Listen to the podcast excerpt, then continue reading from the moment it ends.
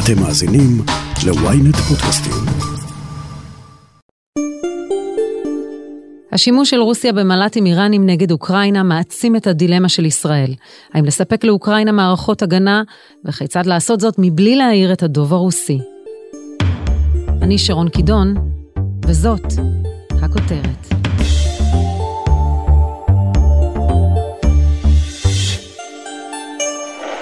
Якщо буде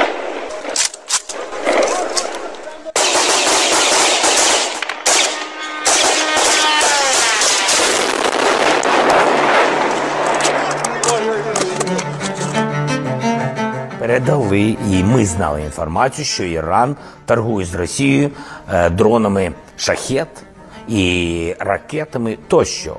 ישראל עוקבת בדריכות מיוחדת אחר השימוש של הצבא הרוסי בשבועות האחרונים במל"טים שרכש מאיראן. הם הסבו נזק כבד לתשתיות אוקראיניות, לצבא האוקראיני, ופגעו גם במטרות אזרחיות. Ніяких дронів, ніяких шахедів, ніяких дронів камікадзе, ніяких ракет. Багато разів.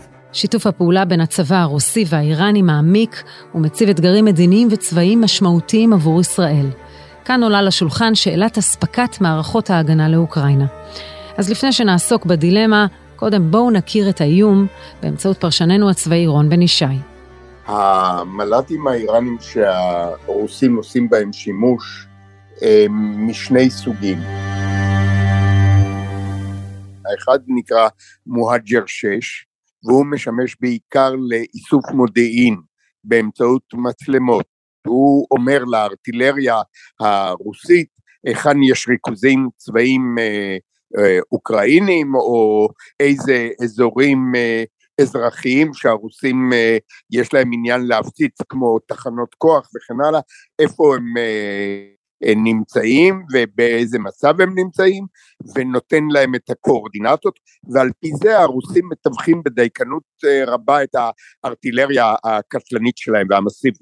למל"ט הזה, המואג'ר 6, יש גם יכולת לשאת מתחת אה, כנפיו טילים קטנים שיכולים לפגוע ו, ובהחלט להשמיד אה, טנק, למשל אם הם פוגעים בו באזור הצריח בו הטנק רגיש. הסוג השני של מל"טים הוא היותר בעייתי והוא זה שעליו מדובר, זה השאהד 136, שיש לו לכנפיים שלו צורת דלתא, צורת משולש, והוא בעצם מל"ט קמיקזה, מל"ט מתאבד, הוא נושא בגופו כ-40 קילוגרם חומר נפץ, יותר עז מ-TNT, והוא פשוט אה, מאתר מטרה, הוא יכול לאתר מטרה אפילו בעצמו, באמצעות חיישנים שיש בו, למשל סוללת טילים נגד אה, מטוסים אוקראינית, ואז כשהוא מאתר את הקרינה של המקם של הסוללה הזאת,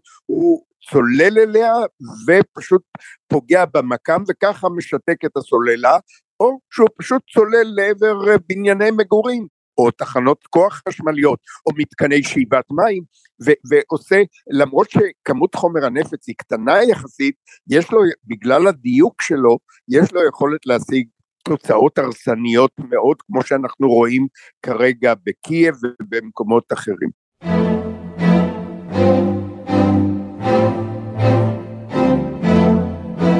ואנחנו ממש לא רוצים לפגוש את התוצאות הללו. מדינת ישראל חייבת להיעזר באוקראינים כדי לקבל מידע על המל"טים המתאבדים, ובהמשך גם על טילי הקרקע-קרקע שעל פי הוושינגטון פוסט יסופקו לרוסים. תחשבו על זה, על פי הדיווח של העיתון האמריקני, טיל הפת"ח 110 יכול להגיע לטווח של כ-300 קילומטרים משטח סוריה עד תל אביב ודרומה, וההזדמנות הכי טובה שלנו, לצערנו, ללמוד עליהם, תהיה אם הם יהיו בשימוש נגד אוקראינה. בעניין הזה חשוב מאוד לשמור על יחסים טובים איתם, אבל האוקראינים מצידם כועסים על ישראל שלא מעמידה לרשותם מערכות הגנה. כרגע אה, יש לנו שיתוף פעולה לא טוב עם האוקראינים שכועסים עלינו כי אנחנו לא נותנים להם את מה שהם ביקשו מתחילת המלחמה, עוד לפני שמונה חודשים, את סוללות כיפת ברזל. הם נצמדו לעניין הזה של כיפת ברזל, שהיא תפתור להם את כל הבעיות. מה שאגב לא נכון, בעיקר מפני שאוקראינה היא מדינה ענקית, סוללות כיפת ברזל מסוגלות להגן על מטרות נקודתיות, נגיד כמו העיר אשקלון שהיא במונחים אוקראינים עיר לא גדולה וכן הלאה. לכן צריך עשרות סוללות כיפת ברזל כדי להגן אפילו נגיד לפחות עשר כדי להגן רק על קייב.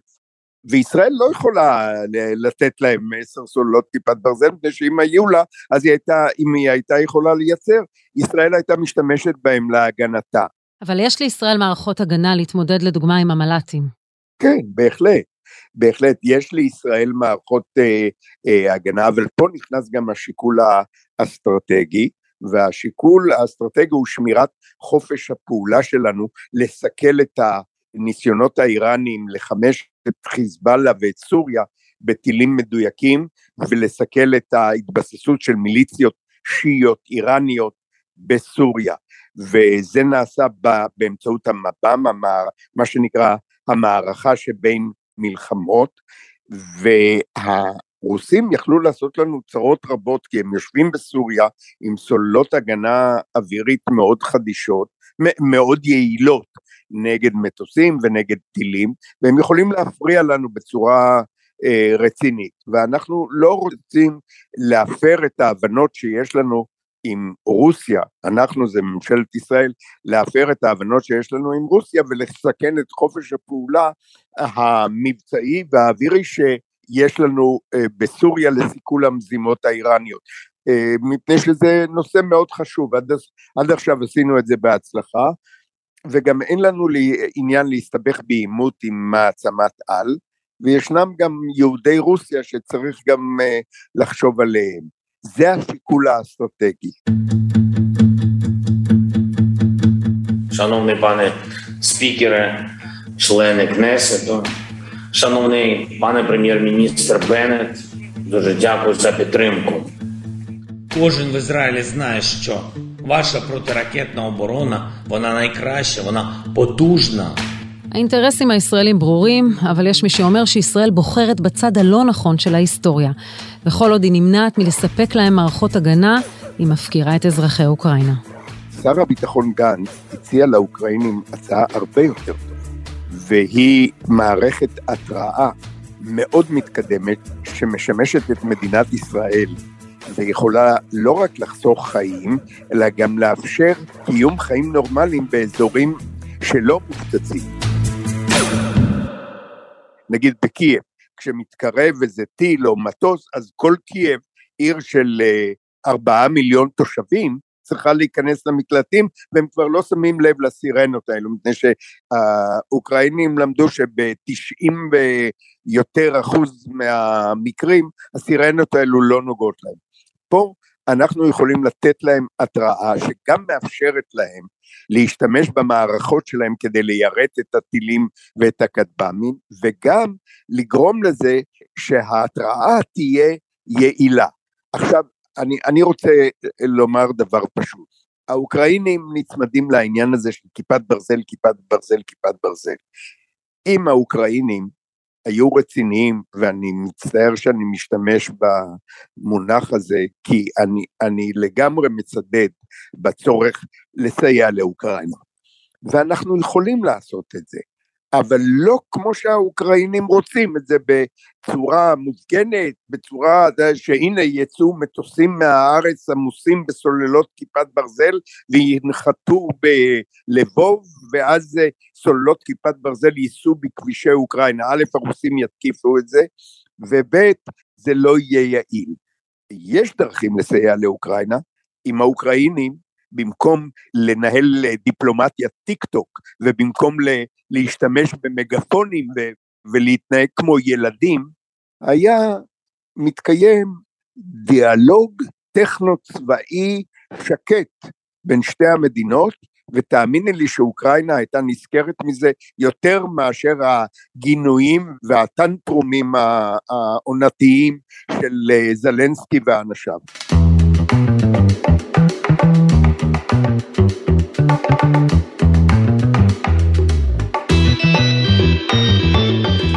כמה שבועות הכרזנו על צעד דרמטי, הוצאה לפועל של הזמנת ענק לפיתוח וייצור מערכת הגנה בלייזר.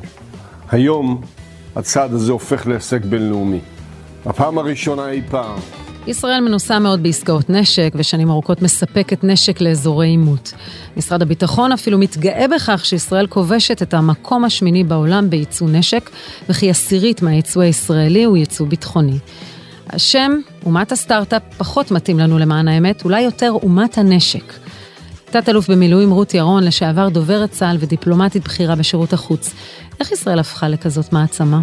אני חושבת שאחד, אה. זה הפרדוקסים של העוצמה שלנו.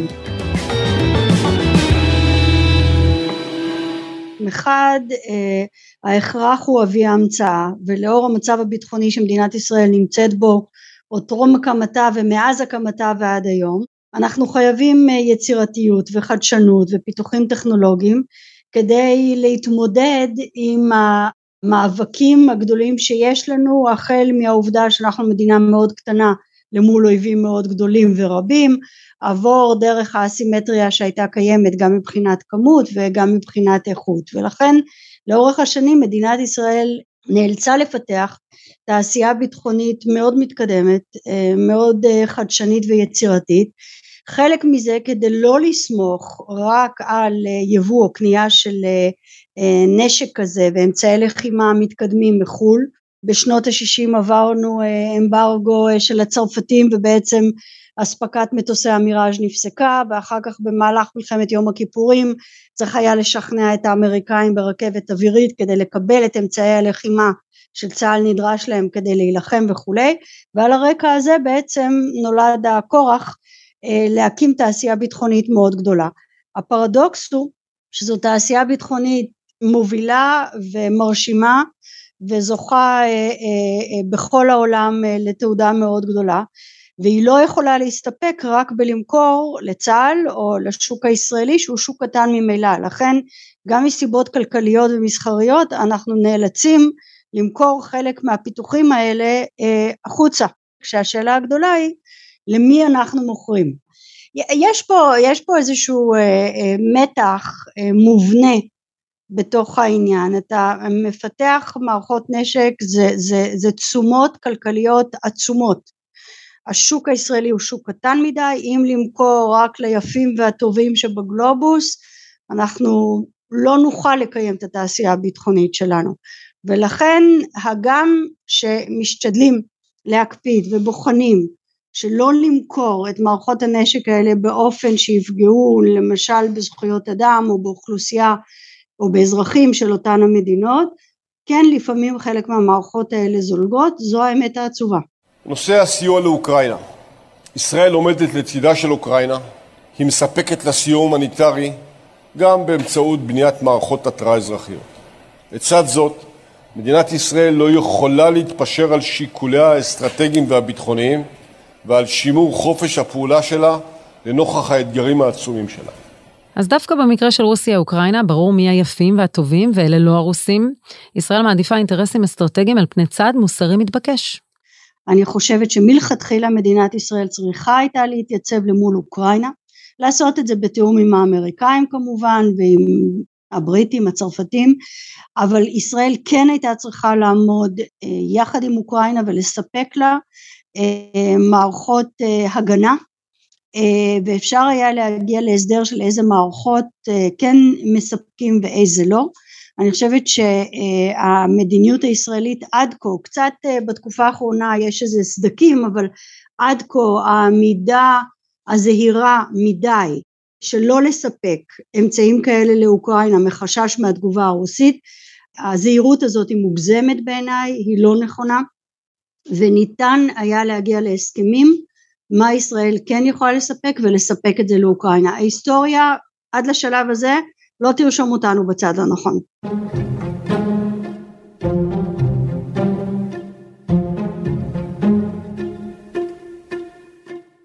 מה אנחנו מרוויחים משיתוף פעולה צבאי ומודיעיני עם אוקראינה. שדה הקרב האוקראיני הוא שדה ניסויים שבו אנחנו יכולים לבחון את הכלים הצבאיים שלנו ולאסוף מידע על כלים של האויב. אבל זוהי חרב דו צדדית. למרות היתרון של אה, ניסוי המערכות שלנו בשדה, בשדה הקרב, שדה ניסויים כפי שקראת לזה, יש לזה גם היבט אה, אחר שהוא בעייתי מבחינתנו.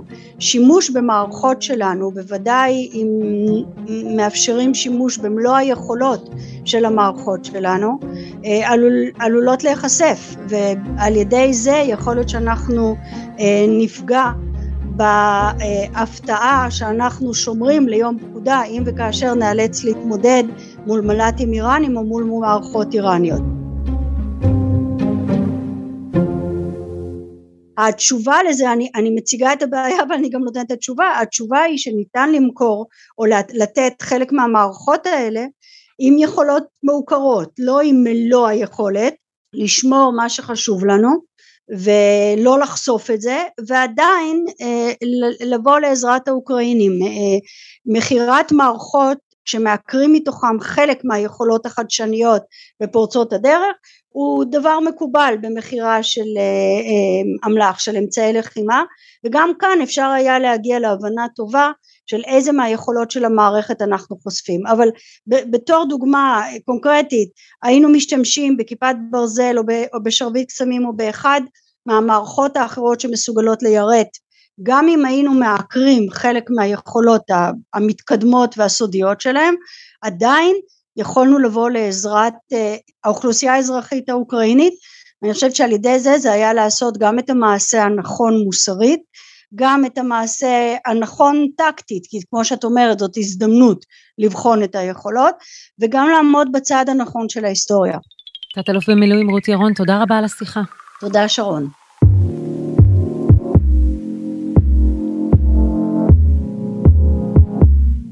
יכול להיות שהמל"טים האיראנים הם בכלל גלגול של מל"ט ישראלי? והאם בסוף נראה את כיפת ברזל מיירטת טילים בשמי קייב? הפסקה קצרה, ומיד נמשיך עם הכותרת.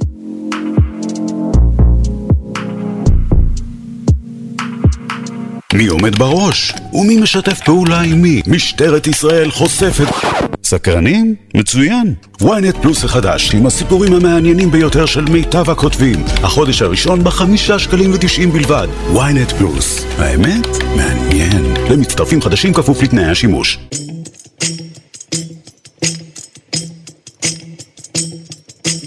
אם uh, בעבר היה מה שנקרא דיפלומטיית העוזי, שישראל מכרה רובה עוזי וגליל בשביל לקנות קולות uh, פרו ישראלים באו"ם. בשנים האחרונות אנחנו רואים שהיה מעבר למה שנקרא דיפלומטיית פגסוס, מכירה של מערכות מעקב לצורך הזה. זה עורך דין איתי מק, פעיל לזכויות אדם שעוסק מספר שנים בחשיפת היצוא הביטחוני של ישראל. הוא מסביר לנו שהרבה פעמים חלק מהעסקאות הן אמצעי פוליטי בזירה הבינלאומית, כלומר הן שוות לנו קולות באו"ם. דוגמה טובה לכך זה היחסים למשל עם אה, מדינות ערב, הרבה לפני שנחתמו הסכמי אברהם, התחיל אה, לצאת המידע על אה, מערכות מעקב שהגיעו לשם, והסיבה לכך היא שהמדינות מהסוג הזה, הן ברובם מעוניינות מאיתנו עזרה בתחום הביטחוני. משטרים לא דמוקרטיים שרוצים עזרה שלנו לשמר את המשטרים, והבעיה בדבר הזה שמבחינת אה, ישראל והאזרחים הישראלים, אנחנו למעשה הופכים לחברת הביטוח של המשטרים האלה. כי ההסכמים והיחסים שנבנים איתם הם עם המשטרים, לא עם העמים והאנשים שחיים שם. לא נעשה דיון בפרלמנט, אם בכלל יש פרלמנט בחלק מהמדינות שהוא, שהוא תקין, כמו שאנחנו מכירים עם הכנסת, אלא עם המשטרים. ואנחנו חייבים להמשיך לספק מערכות מעקב ונשק בשביל שהם יישארו לעד, כי אם הם יתחלפו יכול להיות שהיחסים אה, לא יהיו אותו דבר. בהיבט הכלכלי, ישראל לא נותנת שום דבר אה, בחינם, היצוא הביטחוני השנתי הוא בסביבות 7 מיליארד אה, דולר, ולמשל ליבשת אפריקה מדובר על 200 ל-400 מיליון דולר, זאת אומרת זניח ביותר ל-54 מדינות. בערך 80 אחוזים מהייצוא של החברות הביטחוניות הישראליות הולך לחו"ל. אה, אני מצאתי מסמך בארכיון המדינה של אה, הדיקטטור של אה, לשעבר זעיר, היום נקראת קונגו, שאמר שישראל מחזיקה אותו בצוואר, שהיא לא נותנת לו כדור אחד לפני שהוא מעביר את הדולר. למה לדעתך חשוב לחשוף את עסקאות הנשק?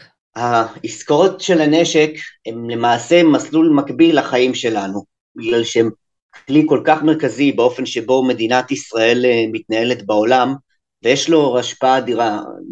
משנות החמישים אין אה, כמעט מקום בעולם שנעשה ג'נוסייד, פשעים נגד האנושות, מלחמות אזרחים, שלא יהיו גם אה, במקום הזה נשק, ידע ואימונים ישראליים. לא משנה אם חברות ממשלתיות או ישראלים כאזרחים פרטיים בידיעה או העלמת עין של משרד הביטחון. בשנים האחרונות עסקתי לנסות לחשוף את אה, מכירות הנשק לג'נוסייד ברואנדה. אה, אנחנו מכרנו גם במלחמת האזרחים שהתרחשה לפני הג'נוסייד וגם תוך כדי הג'נוסייד הגיעו מטוסים מישראל לרואנדה במקלעי עוזי ובתחמושת וברימונים מישראל. אה, היינו מעורבים במלחמת האזרחים בגואטמלה שהפכה לג'נוסייד בשנות ה-70 וה-80, היינו ספקי הנשק המרכזיים של כוחות הצבא שם, במלחמה בסרי לנקה, היינו מעורבים במלחמת האזרחים באנגולה, בשנים האחרונות גם במלחמת האזרחים בקמרון, אין כמעט מקום, חוץ מצפון קוריאה ואיראן ואנדרטיקה, אין כנראה מקום בעולם שאין אה, מעורבות ישראלית.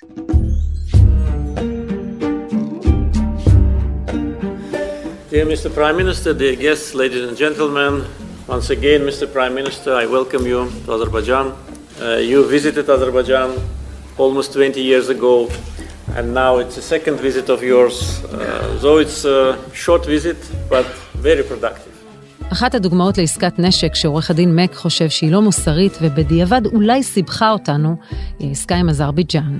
הסיפור של אזרבייג'אן הוא בעיניי סיפור ממש טרגי, כך אפשר לסכם אותו. למרות שאזרבייג'אן במשך שנים אה, מאיימת על אה, ארמניה, שהדיקטטור של אזרבייג'אן אומר אנחנו נחזיר את אזרבייג'אן הגדולה, אה, וארמניה לא צריכה אה, להתקיים.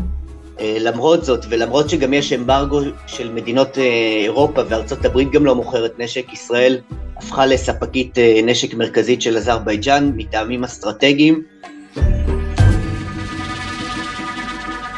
אזרבייג'אן היא ספקית אה, נפט חשובה של ישראל וגם בגלל שכנותה לאיראן, ובכל סבב של אה, מלחמה על חבל נגורנו קרבאח, למרבה הצער, ראינו אה, שימוש במל"טים התקפיים ישראלים. ישראל לא רק מוכרת מל"טים התקפיים, אלא היא גם נתנה רישיון לייצר מל"טים מתאבדים באזרבייג'אן עצמה, מי שפרסם את זה זה משרד הביטחון האזרי, כך שזה מידע פומבי. אני לא אומר כאן משהו חדש, ומה שמעניין אבל זה שבסבב האחרון של הלחימה, שהיה בסוף 2020, פתאום התחלנו לראות גם מל"טים אה, רוסים ומל"טים אה, אה, טורקים בשדה, ועדיין היה מל"ט ישראלי שתועד שתקף עמדת הגנה בתוך ארמניה עצמה. זה פשוט בושה וחרפה. עורך הדין איתי מק, תודה רבה לך. תודה לכם. Летит, летит. Утан, Олег. Готовься. Стреляй. Стреляй по нему сразу. Вон летит, стреляй! Блядь, нет, он падает! Ебать! עסקת הנשק עם אזרבייג'אן, המל"טים הישראלים והמל"טים האיראנים. רון בן ישי, בחזרה אליך. איך הכל קשור? יש לי סקופ בשבילך בעניין הזה. המל"ט הזה, השהד 136, הוא בעצם העתק של מל"ט ישראלי, כטב"ם ישראלי, שפותח אצלנו עוד בשנות ה-90. המל"ט ההוא נקרא הרופ. עם השנים הכללנו את המל"ט הזה ומכרנו אותו למדינות בין השאר שכנות של איראן, למשל מל"טים כאלו לאזרבייג'אן, והם עזרו מאוד לאזרבייג'אן לנצח את הארמנים. עכשיו חלק מהמל"טים האלו לא מדייק ו- ויש בו גם לא מעט אה, תקלות טכניות וכמה מהמל"טים האלו נפלו בשטח איראן והאיראנים פשוט העתיקו אותו ועכשיו הם מוכרים אותו, הם מוכרים אותו לרוסים. רון בן ישי, תודה רבה על השיחה. גם לך.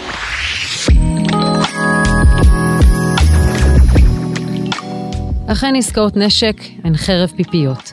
הן אמצעי מדיני חשוב, אבל הן טומנות בחובן סכנות רבות, מאתגרים דיפלומטיים, דרך שאלות מוסריות, ולבסוף גם סיכון מבצעי כמו במקרה של המל"טים. ישראל משכה יותר מדי זמן בסוגיית משבר אוקראינה ורוסיה, ובקרוב תיאלץ למצוא פתרונות יצירתיים לספק לאוקראינה סיוע, מבלי לפגוע במרקם העדין מול הרוסים. עד כאן הכותרת להפעם. אתם מוזמנים לעקוב אחרינו בוויינט רדיו, באפליקציה, בנייד וגם ברכב, או איפה שאתם שומעים את הפודקאסטים שלכם. אם זה קורה באפל או בספוטיפיי, אתם מוזמנים גם לדרג אותנו, להאזין לפרק נוסף שלנו על המלחמה במזרח אירופה. חפשו את הפרק אוקראינה משיבה מלחמה. עורך הפודקאסטים רון טוביה, איתי בצוות הכותרת ישי שנרב, תחקיר, הפקה ועריכה אלי שמעוני וגיא סלם. אני שרון קידון, ניפגש בפעם הבאה.